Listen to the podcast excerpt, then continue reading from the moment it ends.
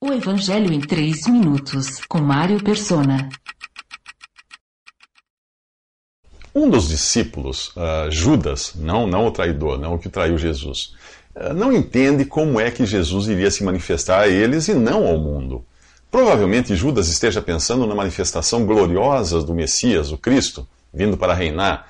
Ele não percebe que Jesus está falando de uma manifestação que não é pública, mas intimidade para com aqueles que são seus.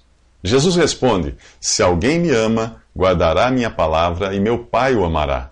Quem não me ama, não guarda as minhas palavras. Ora, a palavra que, vos, que, que ouvistes não é minha, mas do Pai que me enviou. Simples assim. Se você duvida da palavra de Deus, você não ama Jesus. Então Jesus promete que cada discípulo seria uma habitação de Deus em espírito. E viremos para ele e faremos nele morada, é a promessa que ele dá. Por que ele fala no plural? Porque ao crer em Cristo, tanto o Pai como o Filho fazem do crente a sua morada através do Espírito Santo. O Espírito Santo vem habitar em você, mas é Deus, na sua totalidade, ou toda a trindade, que está envolvida nessa operação. Aqueles discípulos só iriam receber esse privilégio alguns dias depois, quando fosse formada a igreja, no dia de Pentecostes, e o Espírito Santo descesse sobre eles. Ele viria habitar na igreja coletivamente e em cada crente individualmente.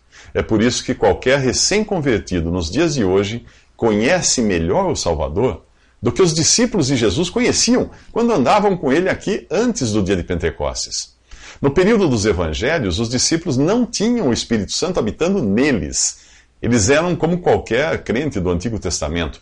O Espírito de Deus estava com eles, mas não neles. Em 1 Coríntios eh, capítulo 2, Paulo explica mais ou menos assim: eh, Qual dos homens sabe as coisas do homem, senão o espírito do homem que nele está? Assim também ninguém sabe as coisas de Deus, senão o espírito de Deus. Vou dar um exemplo. O seu espírito humano é a sua parte mais íntima, que você conhece perfeitamente e que conhece você perfeitamente.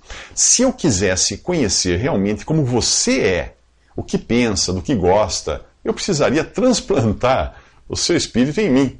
Aí eu entenderia você. É o que Deus faz.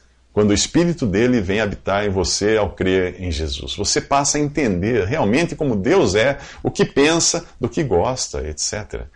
Percebeu agora porque quando você fala do evangelho a um incrédulo, isso soa para ele como loucura. Sem a nova vida que vem de Deus e o recebimento do Espírito Santo, é impossível alguém compreender as coisas de Deus. E Jesus continua mostrando aos apóstolos como eles seriam capazes de escrever os evangelhos tantos anos depois, ao dizer: O Espírito Santo vos fará lembrar de tudo quanto vos tenho dito. Nos próximos três minutos, Jesus fala de um tipo diferente de paz. Visite 3minutos.net. Dúvidas? Visite respondi.com.br.